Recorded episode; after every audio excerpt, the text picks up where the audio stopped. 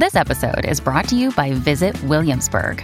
In Williamsburg, Virginia, there's never too much of a good thing. Whether you're a foodie, a golfer, a history buff, a shopaholic, an outdoor enthusiast, or a thrill seeker, you'll find what you came for here and more.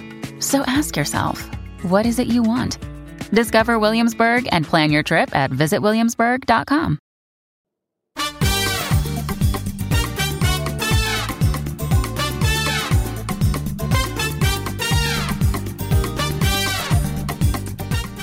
Hello, Get Booked listeners, and welcome to The Hand Sell, a special weekly installment of Get Booked that's all about books we just cannot resist shouting about. This is Jenn Northington, and today's Hand Sell is Just Work. Get SHIT Done Fast and Fair by Kim Scott. And as you might know, if you follow me on Instagram, I am reading a lot of business books right now. I'm headed into a new role at work. And also, we have this workbook club that means that I just feel like I'm constantly reading books about management. But I wanted to talk about this one because I think it's really solid for this moment we are in, trying to figure out how to have equity at work.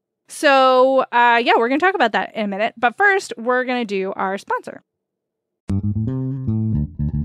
Today's episode is brought to you by Harper Muse, publisher of Troubled Waters. Troubled Waters is an intimate portrait of two generations, a granddaughter and a grandmother, coming to terms with what it means to be family, black women, and alive in a world on fire. In heartfelt lyrical prose, Mary Annaïse Heglar weaves an unforgettable story of the climate crisis, black resistance, and the enduring power of family. Narrated by Janice Abbott Pratt and written by climate justice writer Mary Annaïse Heglar, the Troubled Waters audiobook is available everywhere May 7th. It follows Corinne as she plans to stage a dramatic act of resistance and peels back the scabs of her family wounds and puts her safety in jeopardy. Both grandmother and granddaughter must bring their unspoken secrets into light to find a path to healing.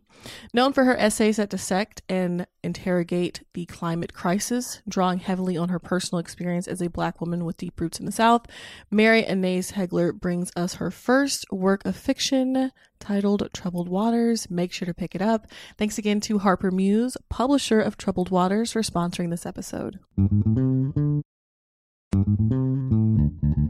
Today's episode is brought to you by Tor Books. So if you are a fan of epic fantasy, if you're a fan of Scott Lynch and or Joe Abercrombie, but you want something a little different, you want a hero who's like a bit of a mess, then The Silver Blood Promise by James Logan is for you. In it, Academy dropout slash disgraced noble heir Lukan Gardova's life is in shambles all he's got going for him is one, he is a card sharp of considerable skill, and two, a lot of maybe potentially a little too much wine. So they're, you know, those are the positives.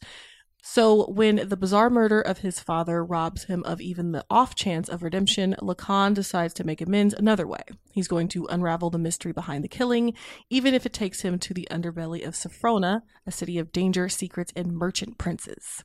Finding the truth is one thing, finding the truth and staying alive is like a whole other thing. So, make sure to check out The Silver Blood Promise by James Logan on sale May 7th. And thanks again to Tor Books for sponsoring this episode.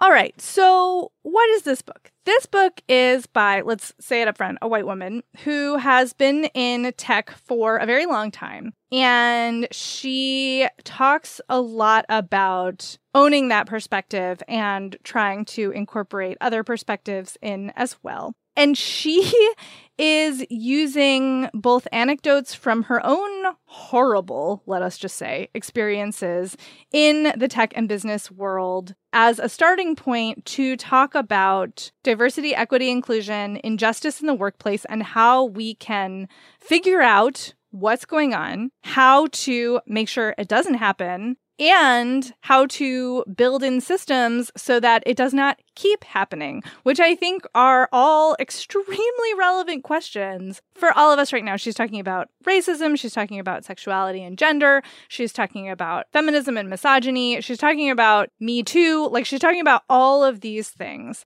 And I will give a warning that a lot of the examples that she uses include uh, sexual assault and rape in the workplace. So, like, that is, it's tough to read some of these things. But I also think it's super important and I appreciate how she handles them. And what I love the most about this book is that it literally gives like checklists, framework, flowcharts for identifying like is this bias? Is this active discrimination? Is this bullying? Is this harassment?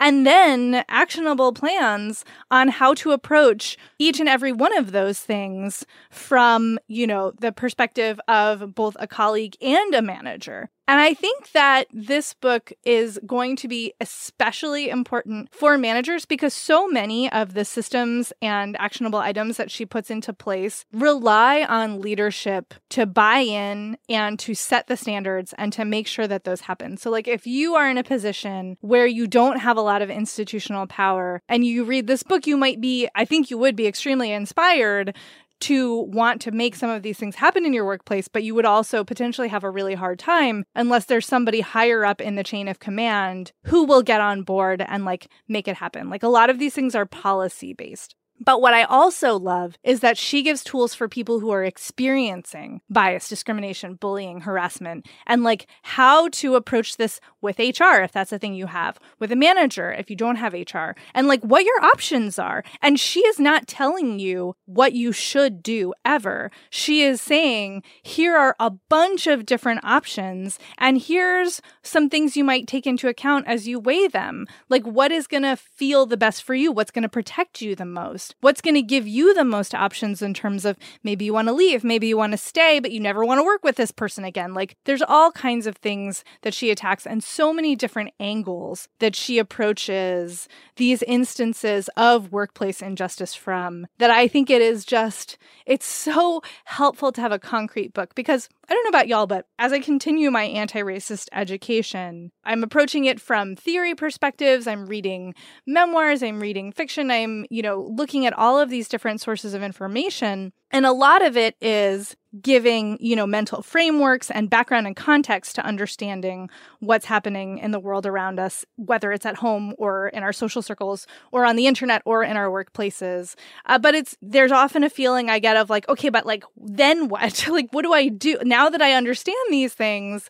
what do I do about them? And it's not always it's not always easy or possible to give an answer. And Kim Scott is definitely not saying that she has all the answers, but she definitely has experience and ideas about things that we can do in the workplace that are proven strategies to help reduce and eliminate injustice in the workplace. So, super important. And I think this is also a book that you could give to, I like not calling out boomers specifically here, but like, let's say an older colleague who maybe just does not get it, like is really having trouble wrapping their head around what exactly is so wrong. I think this book would absolutely show them here are some concrete examples of why these things are not okay and how they damage, like, if you need a reason to care, productivity. Like your organization will be a better place to work, which therefore means it will produce better results for everyone involved. So, like, if you shouldn't need a reason to care about your fellow human beings,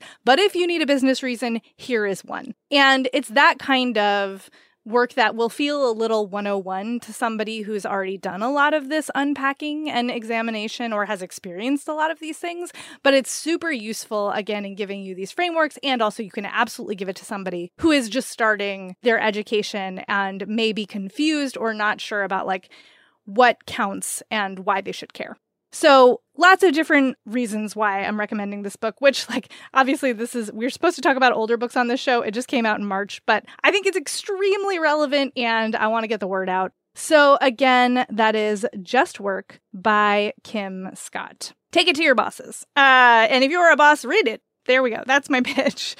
So, thank you all for listening. Thanks also to our audio editor, Jen Zink, who is great. If you would like more book recommendations, you can always find those at bookriot.com. You can also find the rest of our podcasts at bookriot.com slash listen. If you have feedback or a question for the show or whatever, you can email us at getbooked at bookriot.com. You could also review us on Apple Podcasts. That would be awesome. It helps other folks to find the show, and we do love to see those reviews come in. And in between shows, you can find me, as I mentioned, on Instagram at I am Jenn IRL, talking about my books. You can also find me on Twitter and Tumblr as Jenn IRL, J E N N I R L. And we will talk to you next time.